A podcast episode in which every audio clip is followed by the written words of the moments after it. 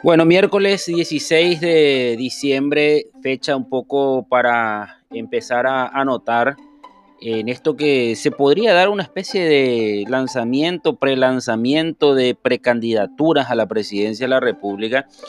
Y, quiero resaltar esto dentro de lo que es Honor Colorado, porque ustedes se acordarán que Santiago Peña, cuando ganó Mario Benítez, seguía siendo el candidato a la presidencia de la República de Honor Colorado. Pero quiero que atiendan bien esto que se está instalando y que lo dijo nada más y nada menos que el líder de la bancada de Honor Colorado en Cámara de Diputados, el diputado Basilio Núñez. Atiendan bien y anoten estos nombres.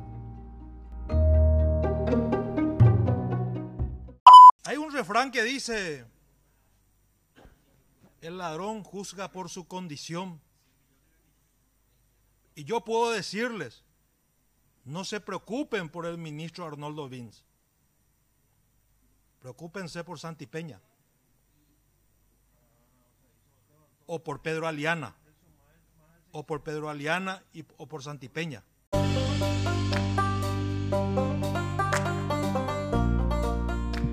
Con esto quiero dejar picando estos nombres. Eh, Santiago Peña, Pedro Aliana, Arnoldo Vins.